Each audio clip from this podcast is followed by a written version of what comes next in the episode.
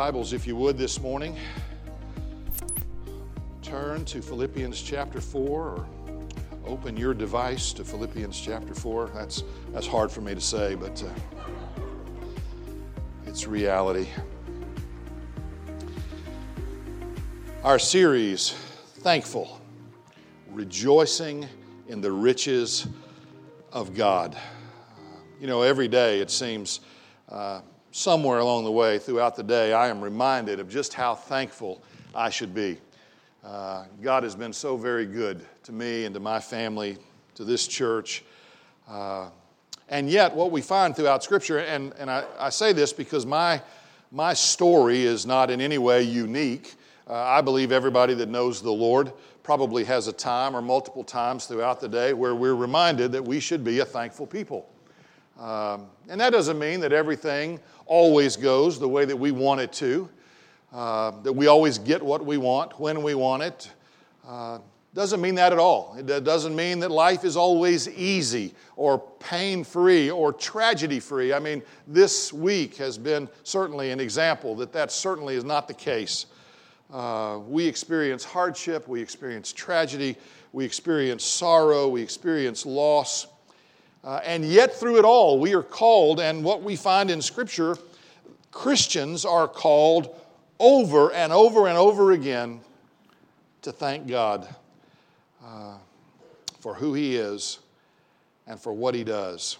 And of course, what we're going to be looking at here in just a moment in Philippians 4, we'll, we'll begin reading in just a little bit in verse 10 there, we'll read down through verse 13, uh, is really uh, an illustration of Paul's thankfulness for the church and how the church supported him in his ministry and, and, and at a time when he really needed this support. You know, Paul is, is in a Roman prison.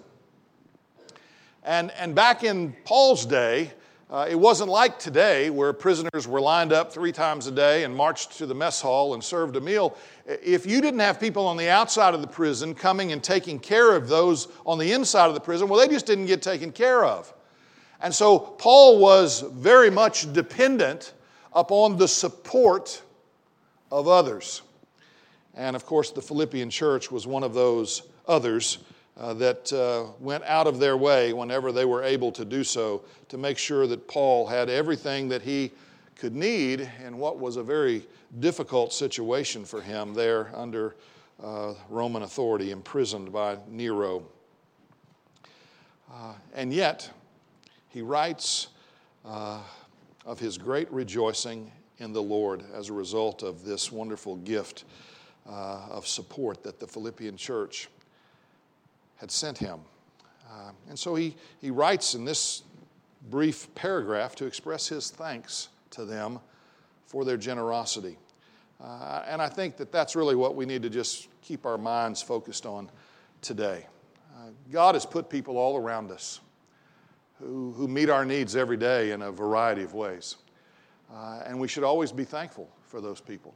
And God has also put people all around us who need us to meet their needs every day. And we should be equally thankful for the opportunities that God has for us to, to give toward the support and encouragement uh, of someone else. As we're going to see in this brief paragraph, this brief study this morning, when we give generously, sacrificially, to meet the need of another person, you know what? Not only does it meet their need, but, but the far greater result is the benefit that comes back to us. And that's what Paul is saying here. Uh, so very thankful for the Philippian church's generosity. But he knows that far greater than any benefit he will derive from the gift that they sent is the benefit that they will derive from their faithfulness and their generosity to him. And so, again, he speaks of his great joy, and it, of course, is centered in the Lord. I rejoice in the Lord greatly. Uh, we should always rejoice greatly, exceedingly, abundantly in the Lord. So, I'm going to ask you to stand with me this morning.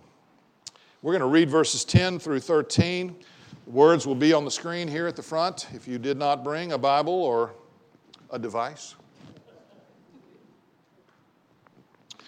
Paul writes, I rejoiced in the Lord greatly that now at length you have revived your concern for me. For you were indeed concerned for me, but you had no opportunity. Not that I am speaking of being in need, for I have learned in whatever situation I am to be content. I know how to be brought low, and I know how to abound. In any and every circumstance, I have learned the secret of facing plenty and hunger, abundance and need. I can do all things through him who strengthens me. Let's pray together. Father, we are thankful today for you. And I pray that our thankfulness would rejoice or would result in a great rejoicing in you, a, a, a, gladness, a happiness, a satisfaction, a contentment that is evident to anyone who chooses to, to look upon our lives. Father, I, I pray that we would be characterized, known for uh, the contentment that we have in you. And again, Father, we know that that doesn't mean that everything is going to go exactly the way we want it to. But Father, it means that in everything, as, as Paul says here, we can trust you. Uh, you hold us in your hands. We are safe. We are secure. We are loved. Uh, our future uh, is bright, far brighter than we can even imagine. And so I ask you today to speak to my heart, speak to the hearts of each one who's listening. And Lord, I pray that you would just fill us to the brim uh, with thankfulness today. And we ask it in Jesus' name. Amen. Amen. We're going to see a few things this morning in this text that I hope will, will speak to your heart, encourage you, perhaps challenge you. You know, uh, often when we speak of, of contentment, and that's really what this passage is all about. As Christians, we are called or really commanded to rejoice. It's not an option for us. Uh, over and over and over again, we're told to be thankful, to be happy, to be content. What we need to understand, of course, is that we serve a happy, satisfied, content God. Do you know God is happy? I mean, he's happy. He's always been happy. And we, as his children, should be happy children, happy in the Lord, satisfied, again, courageous, content. Uh, the reason for that is that we are, as we've already said, we are secure in God's providence. And, and, and what I, I mean by that is that God has us in mind all the time. Uh, sometimes we emphasize, especially at, uh, at Easter, as Christ is on the cross, that there's even a song that was written uh, that as he was dying on the cross, I was on his mind. He was thinking of me. And, and, and the reality is for us that no matter what is going on in any particular day, no matter what struggle or what great joy we may be experiencing, God is thinking of us. God's thoughts are always toward us. You understand that, I hope. I, I, think sometimes that we lose sight of that. We think that there are days when we're struggling and really having a hard time, that somehow God has, has forgotten us or He's got Himself occupied with something or someone else and He's just uh, kind of lost sight of us. That is never the case for Christians. God always has you on His mind. You are always walking toward the fulfillment of God's purposes for you because God sees to that. That's what the providence of God is really all about. It speaks of God's concern or his care for his creation and his involvement in guiding it or us to its desired end or purpose. You will accomplish the goals that God has set out for you. You will do those good works that God has prepared beforehand for you. And you know why? Because God's going to see to it that you do. We're secure in his providence. Paul mentions the concern of the Philippian church for him. You've revived your concern for me, he says. That, that word concern speaks of really the way one thinks about another person. It's, it's about the, the thoughts that we have for one another. Paul was expressing thanks for the, the, the Philippian church thinking of him. You, you thought of me in my need and you, you moved in my behalf uh, your thoughts, as he's going to remind us, have always been with me, even though there was a time when you were unable to, to act on those thoughts. You weren't able to do what you desired to do in my behalf, but now you have. You have revived your concern for me. And again, God's thoughts, his thoughts are always on us. Uh, Jeremiah, you know, 29 11, that great verse from the Old Testament that says, I know the thoughts I have for you, thoughts for welfare and not for evil plans to give you a future and a hope. This is God expressing the fact that He is always thinking about us. He knows where we are, He knows what we need, He knows what difficulties or sorrows we're going through. And He's on our, he's, we're on His mind. He's, he's thinking of us, He's moving in our behalf. Um, so, the Philippians were concerned. They weren't worried about Paul. Perhaps from time to time he was in a bad place, but they were, they were concerned. They, they were thinking of him. They, they desired to be a help and a comfort, a, a, a source of, of supply for him in his time of difficulty. And not only in his times of difficulty. You know, I think sometimes we get the idea that, well, you know, God really ramps up his concern for us when we're going through a tough time. And indeed he does. But God's concerned about us all the time. Whether we are going through any hardship at the moment or not. And so that's what that word concern speaks of. It speaks of one's disposition or desire towards someone else. Paul has uh, people who have a, a, desire for him. They want him to be well taken care of. They want him to be well fed. They want him to have warm clothing when it gets cold in that prison. They, they want him to be comforted. Same thing is true for us when it comes to God. God wants us to have the things that we need, and He provides those for us. So Paul simply expresses the fact that though there may have been a time when the Philippians were unable to do for him what they wanted to do for him, the thought was always there in their mind. They were always thinking of Paul. He said, You're, You simply had no opportunity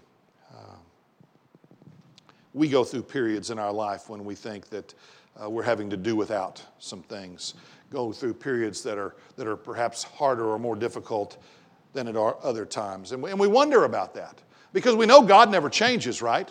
God's love for us never changes.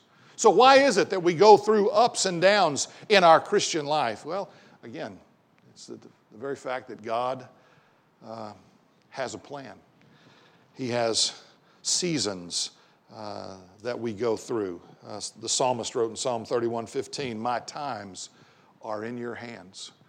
Uh, everything that we go through, every up, every down, uh, it's all according to God's providential plan. And through it all, God's concern, God's thoughts are with us. You know, we have an expression. Uh, it's the thought that counts, right? You ever heard of that? You probably said that. And you know how we usually use that term? we get some gift that we think, well, what in the world am I going to do with this? well, it's the thought that counts. And then we want to ask, what were you thinking, right? Well, the idea behind this word concern is, is exactly that. Paul is thankful for the gift that he received. He's going to be blessed, whether it was, a, it was a monetary gift. They had taken up a collection. And so they brought this monetary gift to Paul. And by means of using that monetary gift, Paul would, would get a good meal and perhaps a good night's sleep in, in, in a warm cloak. Um, but Paul wanted the Philippian church to know, he wanted his brothers and sisters in Christ to know that as grateful as he was for their gift, it was really their thinking of him that, that meant more to him than anything. Their affection for him, the, the fact that they, they, they had him in their minds and in their hearts. And again, obviously, there had been a time when they had been unable to get their gift from Philippi to Paul in Rome.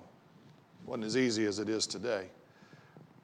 And he just wanted them to know look, I know you've had me in your mind. I know you've been thinking of me.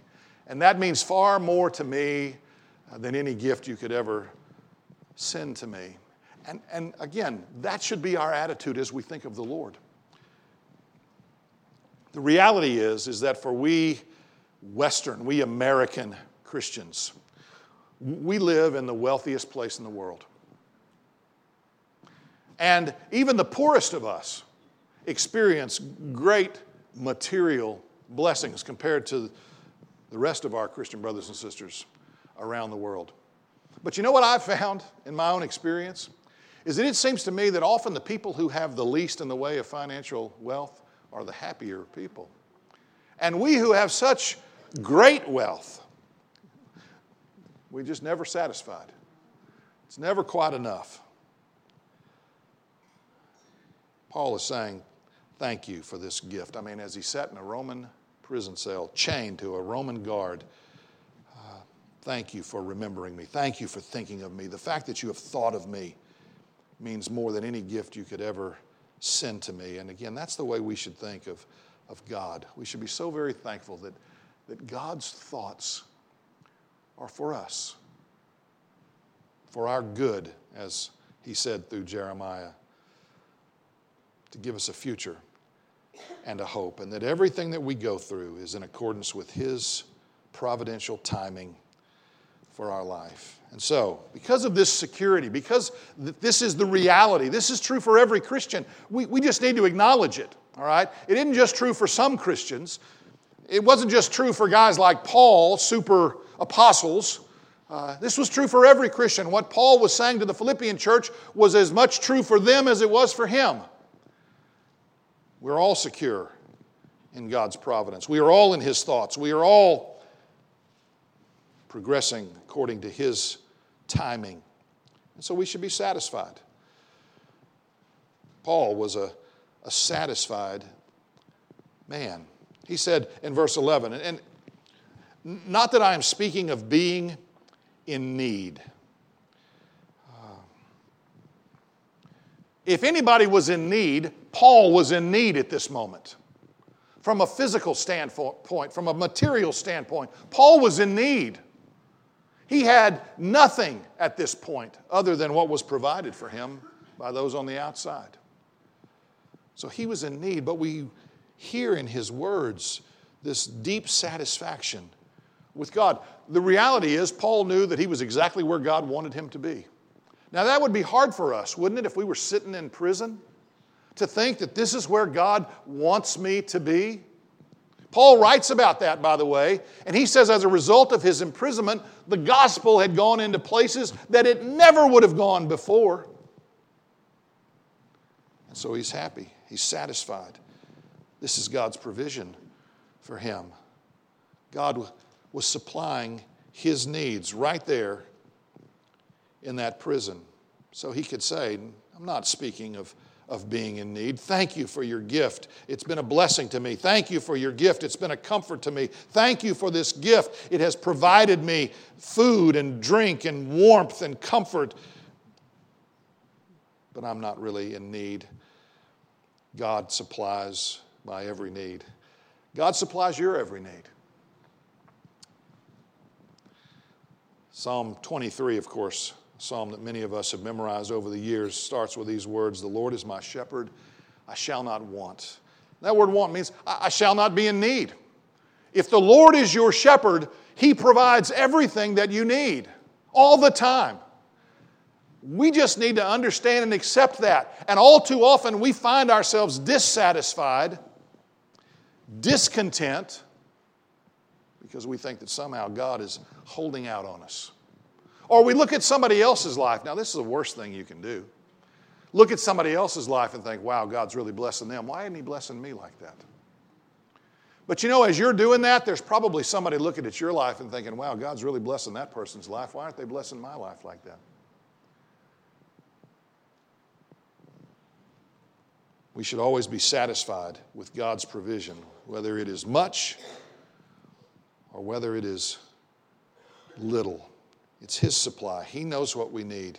He gives us what we need. He provides everything that we need to live the life that He has called us to. Paul says, I've, I've learned in whatever situation I am to be content. I guess the question for us this morning is this Have we learned that lesson? Have we learned that in whatever situation we are, to be content? That word content, by the way, is a word that Paul borrows uh, from the Stoic philosophers. And to the Stoic philosophers, to be content meant to be self sufficient, to not need anybody or anything. That's not the way Paul uses this word. Matter of fact, he, he redefines it for the Christian. Christians are not to be self sufficient. We get that idea here in America, don't we? We see people who perhaps are, are struggling to make financial ends. You know, and our immediate thought is, well, if they just worked a little harder like me,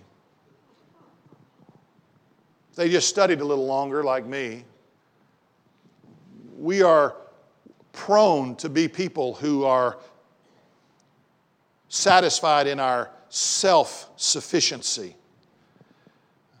Paul uses this word not like that because Paul wasn't satisfied in his self sufficiency, he was satisfied in the sufficiency of God's grace.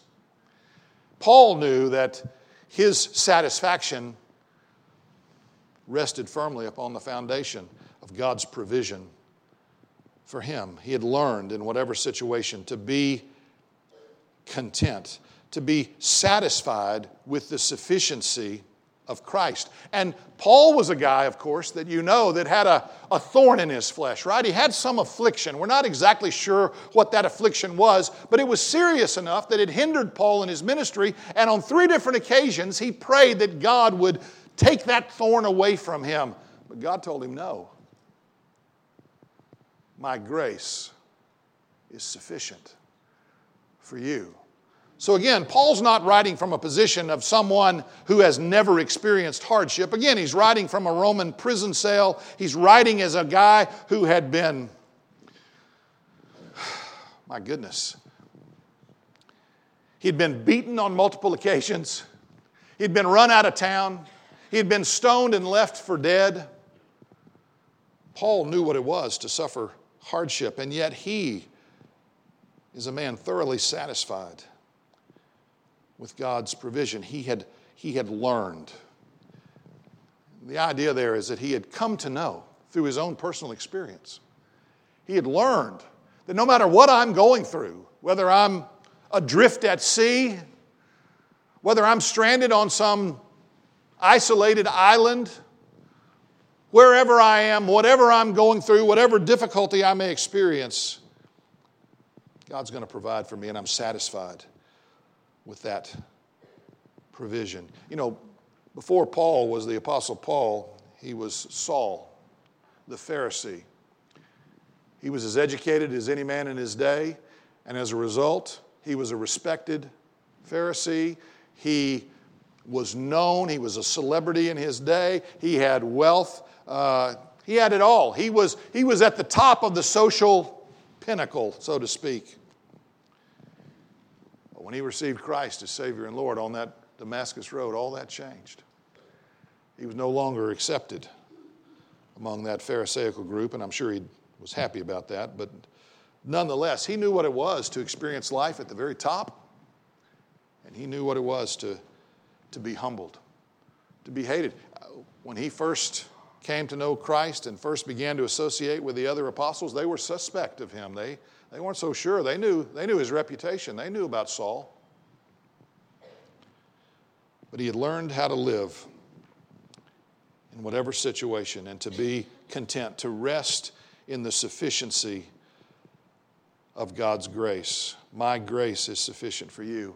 And, and you know what? We've got countless examples of people resting in the grace of God right here in this room today. I mean, can you lose your mother to cancer and stand and rejoice in the Lord's goodness through Christ who strengthens me? Just ask Brittany. Can you lose a teenage daughter? Ask Barbara Shotwell. Only through the grace of God, the sufficiency of Christ in her life. Some of you are at that point in your lives, your health is beginning to suffer things are changing. You're having to make decisions that you knew would be coming at some point in your life, but you always thought they were way down the road and suddenly they're upon you. Can I get through this? Through the grace of God, you can. Through God's grace, satisfied with His provision, we all learn that whatever situation I'm in, I can be content. Paul talks about a secret. You know, the, the secret to, to being satisfied throughout all our life with the ups and downs that we will inevitably face uh, is, is simply to surrender to the purpose of God. God has a purpose for your life, God has a purpose for my life. The purpose that God has for my life in many ways will correspond to the purpose that He has for your life. We're all to live to bring honor and glory to God, right? But the way that will work out in our day to day lives will be very different. We'll all experience life as we seek to honor and glorify God in the manifold ways that God gives us and gifts us and gives us talents. Uh, it'll be different for all of us. But nonetheless, to be satisfied, to be content, we just have to surrender to His purpose. And here's the, the secret Paul talks about this secret that he has learned. The secret to surrendering to God's purpose is just to remember that God's purpose for you is good no matter how hard it may be. It's good because God is good. So we simply surrender to His will. That's what Paul is talking about there. I know how to be brought low, I know how to abound. In every in any and every circumstance, I have learned the secret of facing plenty and hunger, abundance, and need. In any and every circumstance, in each circumstance, in every circumstance, in all circumstances.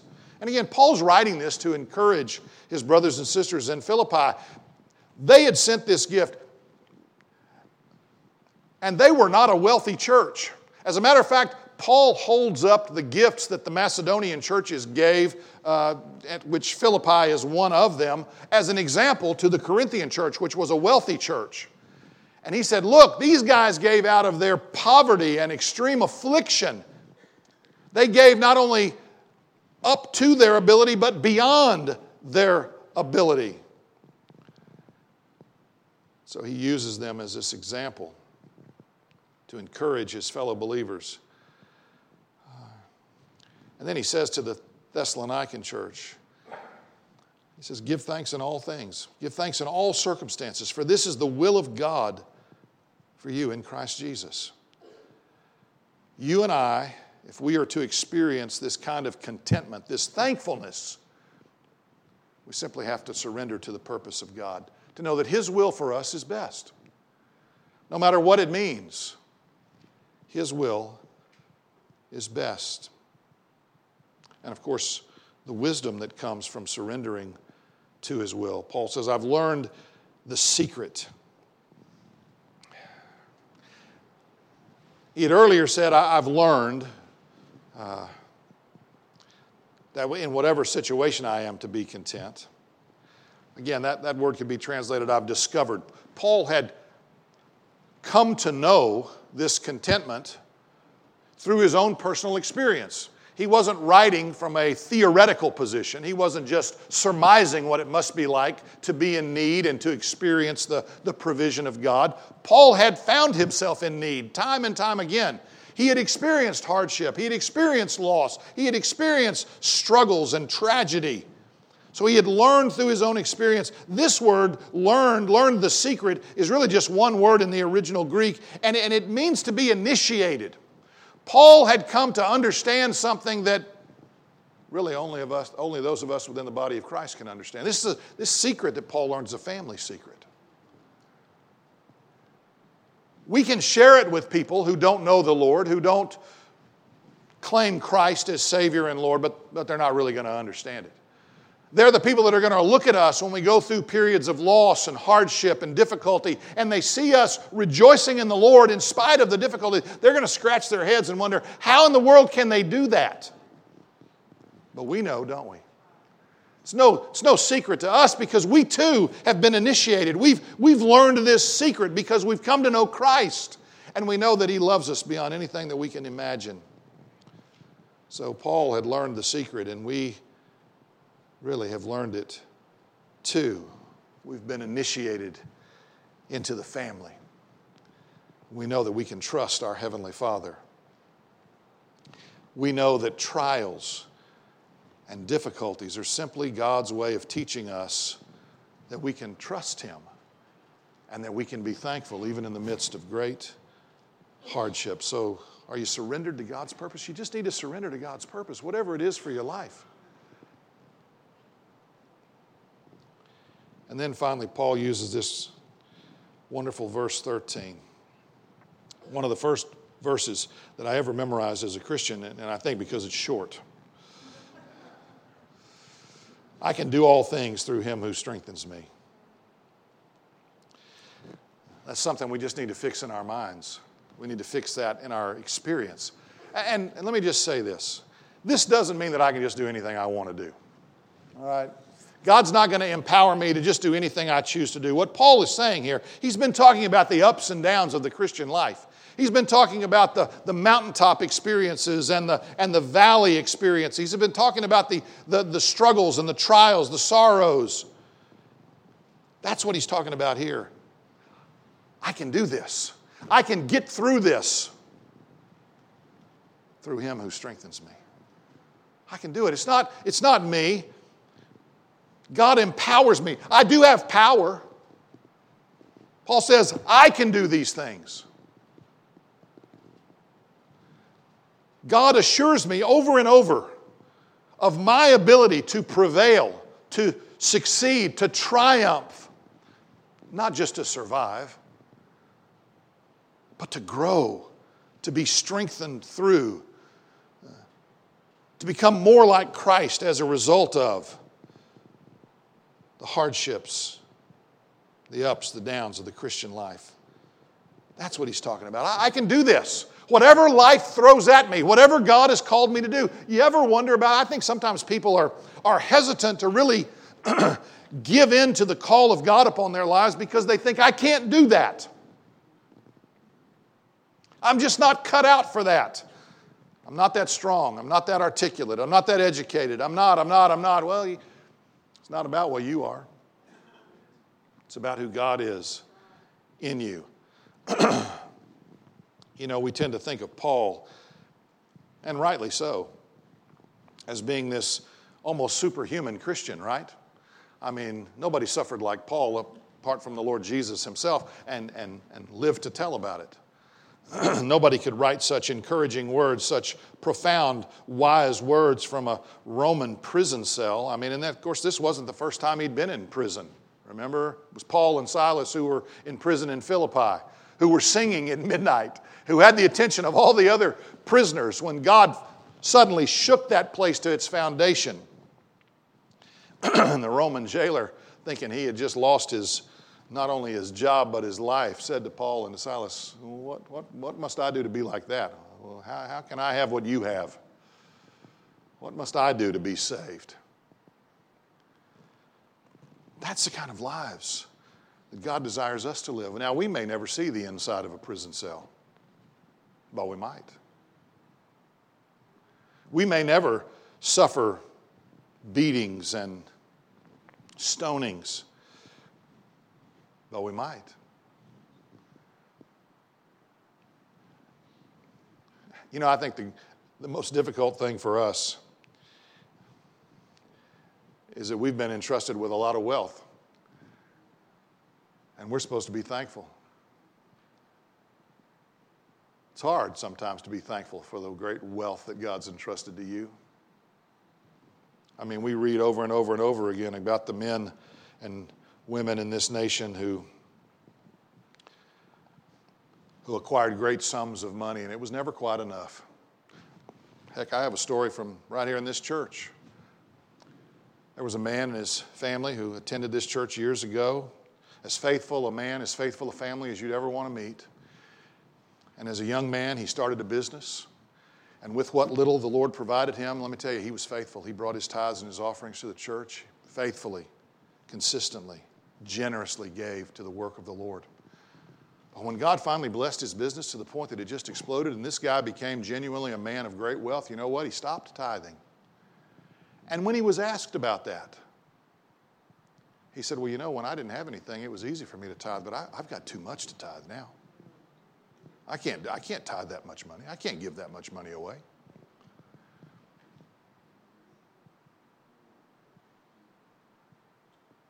Let me tell you, we are wealthy, church. We can do all things as we're strengthened by His power. Because it's not our strength, but it's His strength. Paul's ability came through Him, through Christ who strengthens me. It was the presence of God in his life. You know, the reality is, there wasn't one moment that Paul was ever out of the presence of God. Uh, I've heard, you know, you hear stories about modern day prisons and how terrible they are, and, and they are. Nothing compared to what this Roman prison was. It was a terrible place filthy, dirty, dark, damp. I mean, every discomfort you can imagine, cold, it was. But there wasn't one minute of one day, not one hour of one night that God wasn't with Paul, enabling him to do all things, to, to endure those days until he could be taken home. You know, Paul never really, there's, there's questions about whether or not he got out of prison, and, but ultimately he ended up back in prison if he did and was beheaded. Not the end that we often think we deserve, right, as faithful Christians. That was Paul's end, but not really his end. It was just the end of his life here. He went on to be with the Lord, which he had already said was far better. Said, if I have to choose between staying here and going home to be with the Lord, I want to go home to be with the Lord. Far better. We don't always think like that because we're just simply not as content in the Lord as we should be. So, our strength, our ability, is empowered by the God who lives within us. The power that I need to do what God has called me to do to love my wife, to serve my church, to raise my children in the fear and admonition of the Lord doesn't come from me. It comes from the Lord, it comes from God who lives within me. He's the one who strengthens me. It's His presence that enables me to be satisfied, to be content. So, if contentment is only found in Christ Jesus, then the question that remains for us today is simply this Are you in Christ Jesus? And what I mean by that is simply this Has there been a time in your life when you have realized that you are a sinner? Separated from God because of your sin. And in that moment, you have turned from your sin in repentance and cried out to God to be forgiven and saved. Has that, has that taken place in your life? And if it has, then we should rejoice greatly in the Lord. We are safe, we are secure, we should surrender to His purpose and experience the strength of His presence in our lives each and every day. But if you can't say yes to that question, if there's never been a time that you've seen yourself as a sinner and turned from your sin and received Christ as Savior and Lord, then you need to do that. It's the greatest decision you could make today. It's the greatest thing that will ever happen to you in your life.